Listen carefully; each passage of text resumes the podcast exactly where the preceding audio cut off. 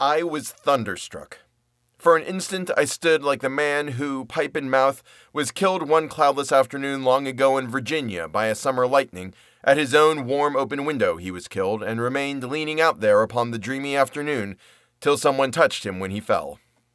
Not gone, I murmured at last, but again obeying that wondrous ascendancy which the inscrutable Scrivener had over me, and from which ascendancy, for all my chafing, I could not completely escape, I slowly went downstairs and out into the street and while walking around the block, considered what I should next do in this unheard of perplexity.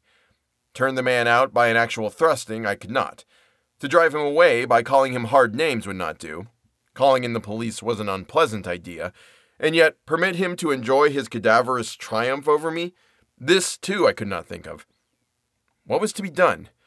Or if nothing could be done, was there anything further that I could assume in the matter? Yes, as before, I had prospectively assumed that Bartleby would depart, so now I might retrospectively assume that departed he was. In the legitimate carrying out of this assumption, I might enter my office in a great hurry and, pretending not to see Bartleby at all, walk straight against him as if he were air. Such a proceeding would, in a singular degree, have the appearance of a home thrust. It was hardly possible that Bartleby could withstand such an application of the doctrine of assumptions, but upon second thoughts, the success of the plan seemed rather dubious. I resolved to argue the matter over with him again. Bartleby, said I, entering the office with a quietly severe expression, I am seriously displeased. I am pained, Bartleby. I had thought better of you.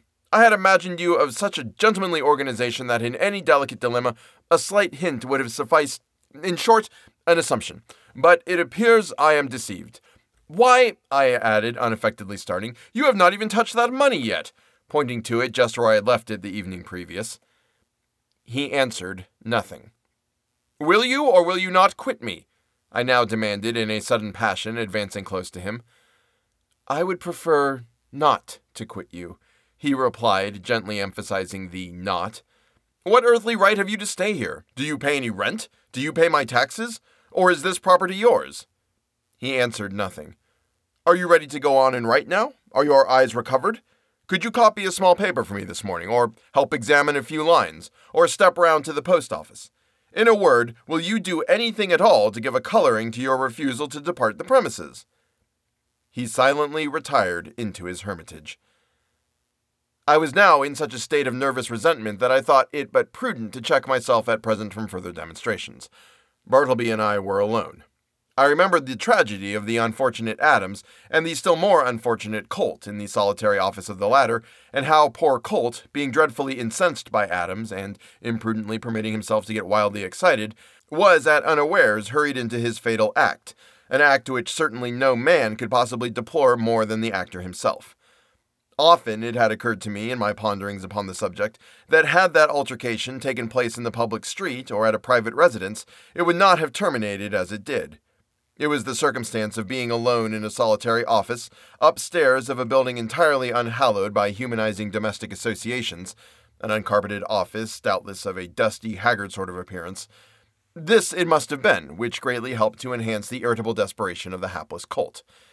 But when this old Adam of resentment rose in me and tempted me concerning Bartleby, I grappled him and threw him. How? Why, simply by recalling the divine injunction, A new commandment give I unto you that ye love one another. Yes, this it was that saved me. Aside from higher considerations, charity often operates as a vastly wise and prudent principle, a great safeguard to its possessor. Men have committed murder for jealousy's sake, and anger's sake, and hatred's sake, and selfishness's sake, and spiritual pride's sake, but no man that ever I heard of ever committed a diabolical murder for sweet charity's sake. Mere self interest, then, if no better motive can be enlisted, should, especially with high tempered men, prompt all beings to charity and philanthropy. At any rate, upon the occasion in question, I strove to drown my exasperated feelings towards the scrivener by benevolently construing his conduct. Poor fellow. Poor fellow, thought I. He don't mean anything, and besides, he's seen hard times and ought to be indulged. I endeavored also immediately to occupy myself, and at the same time to comfort my despondency. I tried to fancy that in the course of the morning, at such time as might prove agreeable to him, Bartleby, of his own free accord, would emerge from his hermitage and take up some decided line of march in the direction of the door. But, no. Half past twelve came. Turkey began to glow in the face, overturn his inkstand, and become generally obstreperous. Nippers abated down into quietude and courtesy. Gingernut munched his noon apple, and Bartleby remained standing at his window in one of his profoundest dead wall reveries. Will it be credited? Ought I to acknowledge it? That afternoon, I left the office without saying one further word to him. Some days now passed, during which, at leisure intervals, I looked a little into Edwards on the Will and Priestley on Necessity. Under the circumstances, those books induced a salutary feeling. Gradually, I slid into the persuasion that these troubles of mine touching the Scrivener had been all predestinated from eternity, and Bartleby was billeted upon me for some mysterious purpose of an all wise providence, which it was not for a mere mortal like me to fathom. Yes, Bartleby, stay there behind your screen, thought I. I shall persecute you no more. You are harmless and noiseless as any of these old chairs. In short, I never feel so private as when I know you are here. At last, I see it. I feel it. I penetrate to the predestinated purpose of my life. I am content. Others may have loftier parts to enact, but my mission in this world, Bartleby, is to furnish you with office room for such period as you may see fit to remain. I believe that this wise and blessed frame of mind would have continued with me, had it not been for the unsolicited and uncharitable remarks obtruded upon me by my professional friends who visited the rooms. But thus it often is, that the constant friction of illiberal minds wears out at last the best resolves of the more generous. Though, to be sure, when I reflected upon it, it was not strange that people entering my office should be struck by the peculiar aspect of the unaccountable Bartleby, and so be tempted to throw out some sinister observations concerning him. Sometimes an attorney having business with me, and calling at my office, and finding no one but the scrivener there, would undertake to obtain some sort of precise information from him touching my whereabouts. But without heeding his idle talk, Bartleby would remain standing immovable in the middle of the room. So, after contemplating him in that position for a time, the attorney would depart no wiser than he came. Also, when a reference was going on and the room full of lawyers and witnesses and business was driving fast, some deeply occupied legal gentleman present, seeing Bartleby wholly unemployed, would request him to run round to his, the legal gentleman's, office and fetch some papers for him. Thereupon Bartleby would tranquilly decline and yet remain idle as before. Then the lawyer would give a great stare and turn to me. And what could I say?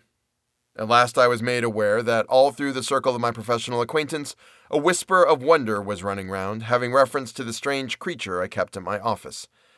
This worried me very much, and as the idea came upon me of his possibly turning out a long lived man and keep occupying my chambers and denying my authority, and perplexing my visitors, and scandalizing my professional reputation, and casting a general gloom over the premises, keeping soul and body together to the last upon his savings, for doubtless he spent but half a dime a day, and in the end perhaps outlive me and claim possession of my office by right of his perpetual occupancy.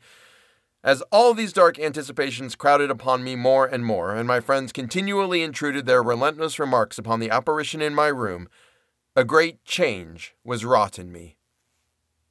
I resolved to gather all my faculties together and forever rid me of this intolerable incubus.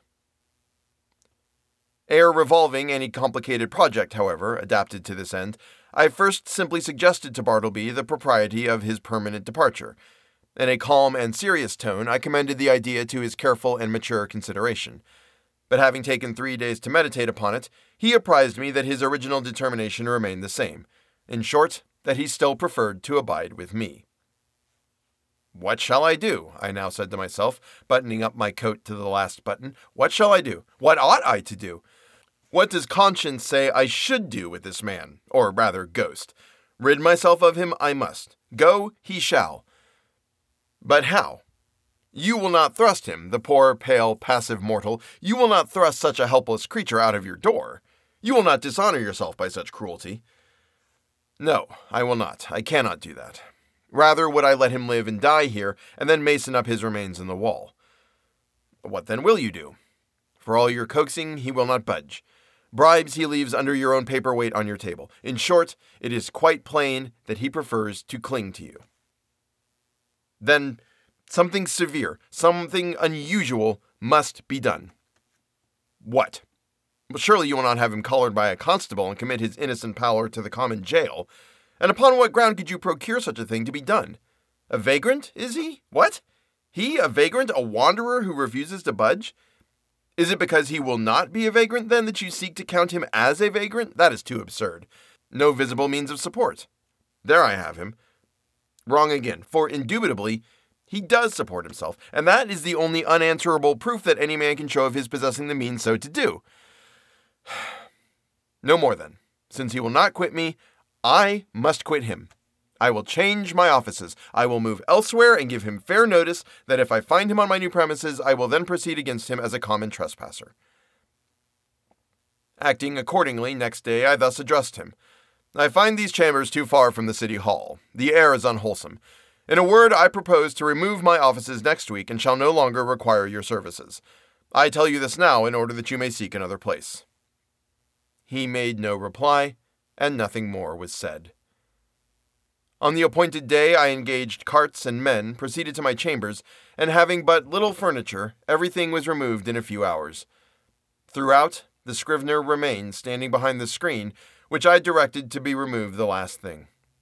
It was withdrawn, and being folded up like a huge folio, left him the motionless occupant of a naked room.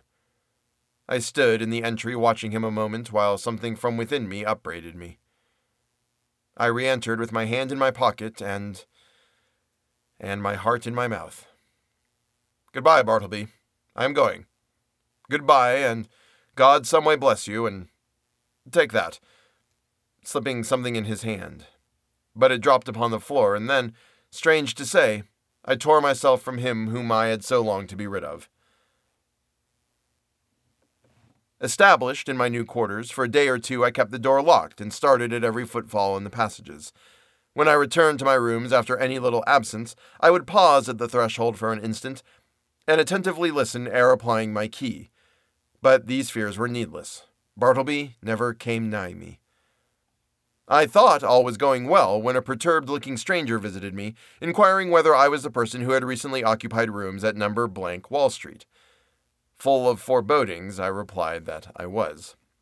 Then, sir, said the stranger, who proved a lawyer, you are responsible for the man you left there. He refuses to do any copying, he refuses to do anything, he says he prefers not to, and he refuses to quit the premises. I am very sorry, sir, said I with assumed tranquillity, but an inward tremor.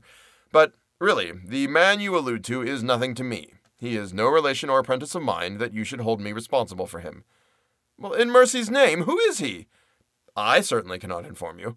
I know nothing about him. Formerly I employed him as a copyist, but he has done nothing for me now for some time past. Well, I shall settle him then. Good morning, sir. Several days passed, and I heard nothing more. And though I often felt a charitable prompting to call at the place and see poor Bartleby, yet a certain squeamishness of I know not what withheld me. All is over with him by this time, thought I at last, when through another week no further intelligence reached me. But coming to my room the day after, I found several persons waiting at my door in a high state of nervous excitement. That's the man! Here he comes! cried the foremost one, whom I recognized as the lawyer who had previously called upon me alone. You must take him away, sir, at once, cried a portly person among them, advancing upon me, and whom I knew to be the landlord of number blank Wall Street. These gentlemen, my tenants, cannot stand it any longer. Mr. B, pointing to the lawyer, has turned him out of his room, and he now persists in haunting the building generally, sitting upon the banisters of the stairs by day and sleeping in the entry by night. Everybody is concerned. Clients are leaving the offices. Some fears are entertained of a mob. Something you must do, and that without delay. Aghast at this torrent, I fell back before it, and would fain have locked myself in my new quarters. In vain I persisted that Bartleby was nothing to me, no more than to anyone else. In vain. I was the last person known to have anything to do with him, and they held me to the terrible account.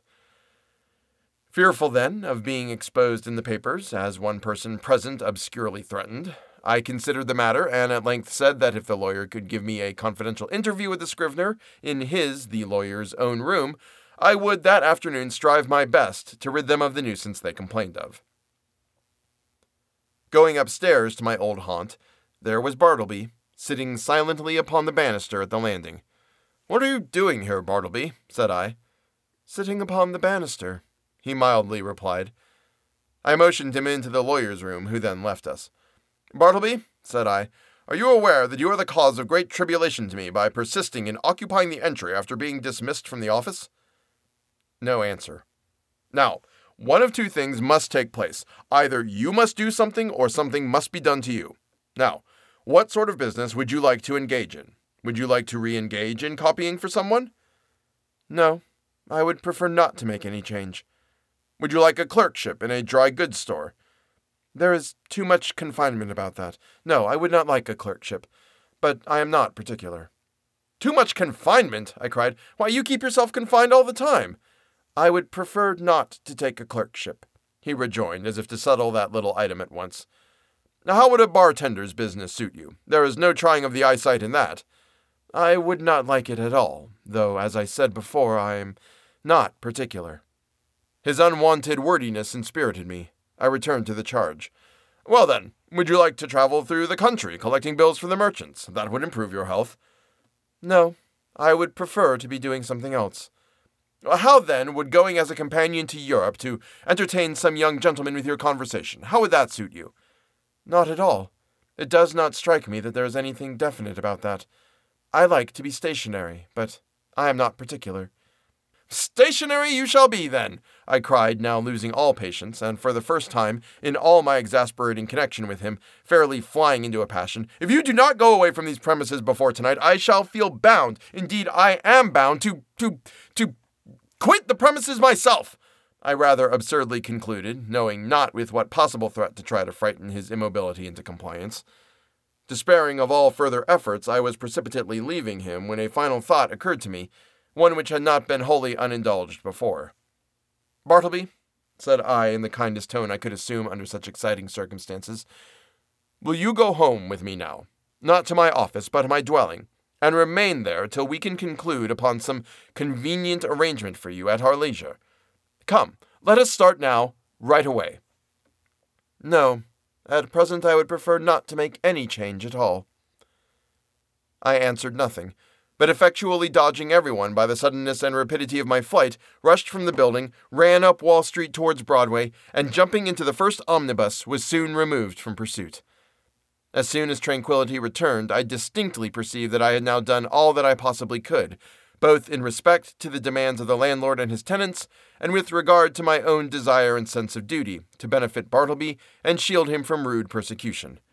I now strove to be entirely carefree and quiescent, and my conscience justified me in the attempt, although indeed it was not so successful as I could have wished. So fearful was I of being again hunted out by the incensed landlord and his exasperated tenants that, surrendering my business to nippers, for a few days I drove about the upper part of the town and through the suburbs in my rockaway, crossed over to Jersey City and Hoboken, and paid fugitive visits to Manhattanville and Astoria. In fact, I almost lived in my rockaway for the time.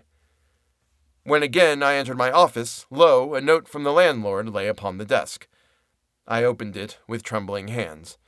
It informed me that the writer had sent to the police and had Bartleby removed to the tombs as a vagrant. Moreover, since I knew more about him than anyone else, he wished me to appear at that place and make a suitable statement of the facts. These tidings had a conflicting effect upon me. At first I was indignant, but at last almost approved. The landlord's energetic, summary disposition had led him to adopt a procedure which I do not think I would have decided upon myself, and yet, as a last resort, under such peculiar circumstances, it seemed the only plan.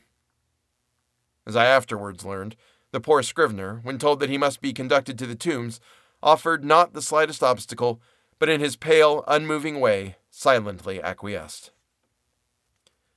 Some of the compassionate and curious bystanders joined the party, and headed by one of the constables arm in arm with Bartleby, the silent procession filed its way through all the noise and heat and joy of the roaring thoroughfares at noon.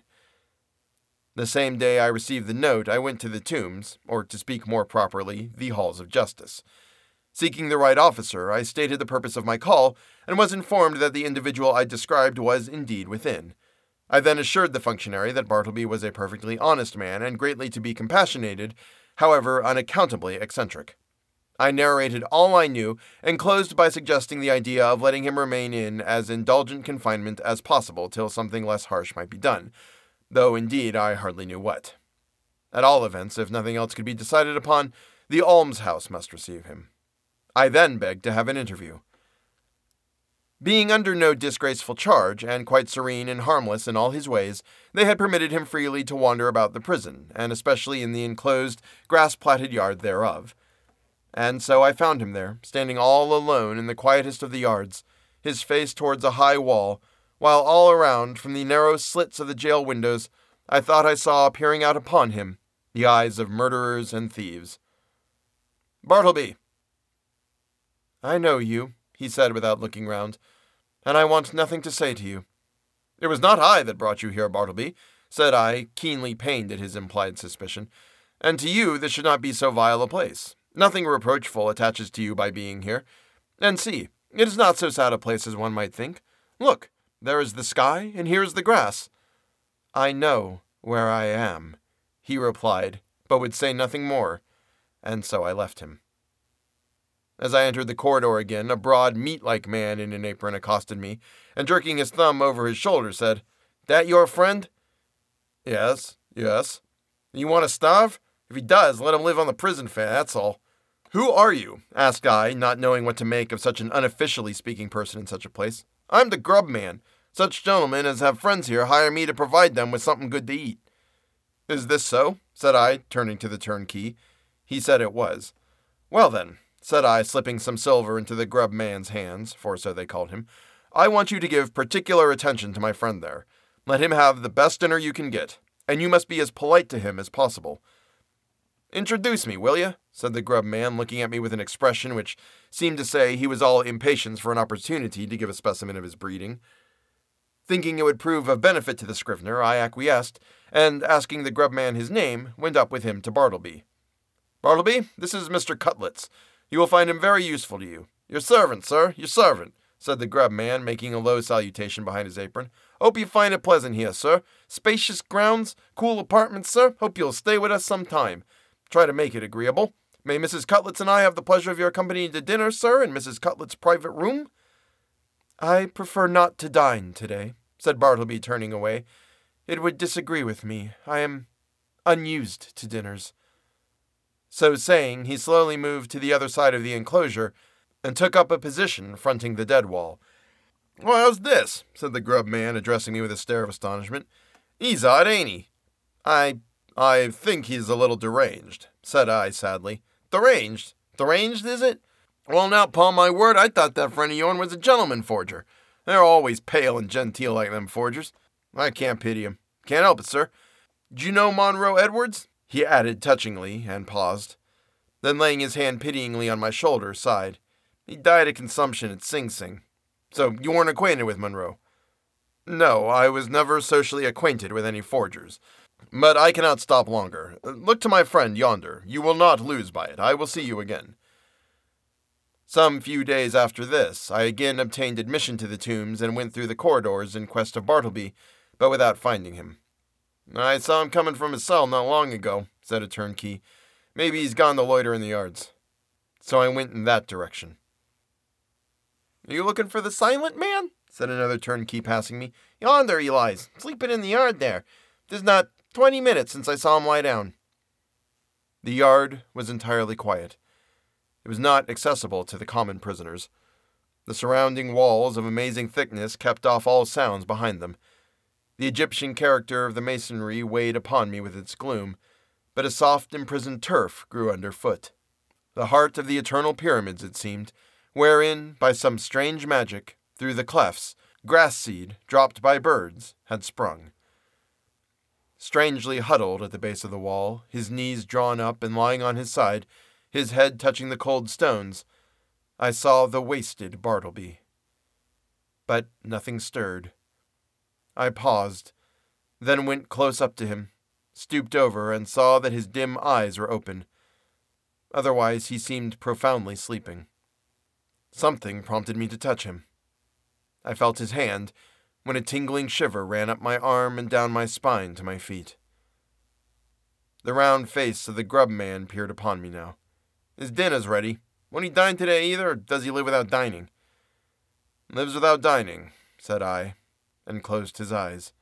Eh, he's asleep, ain't he?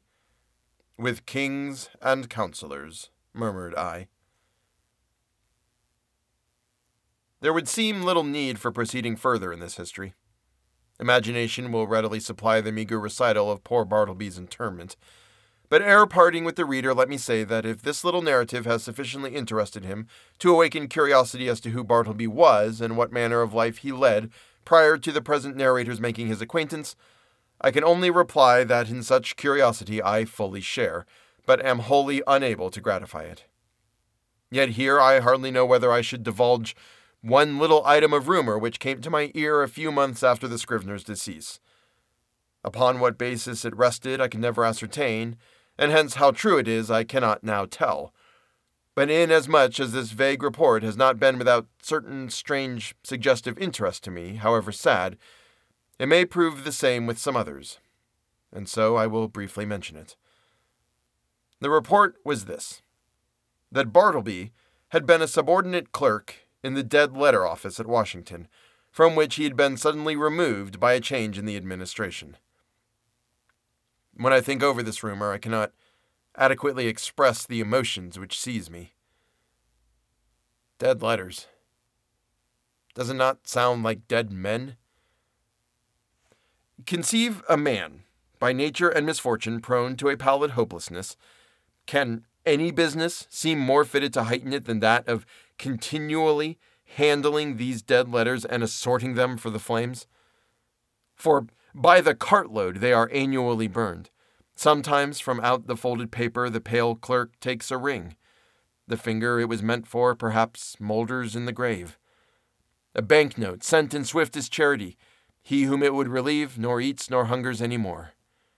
Pardon for those who died despairing, hope for those who died unhoping, good tidings for those who died stifled by unrelieved calamities.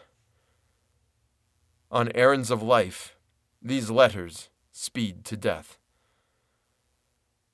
Oh, Bartleby. Oh, humanity.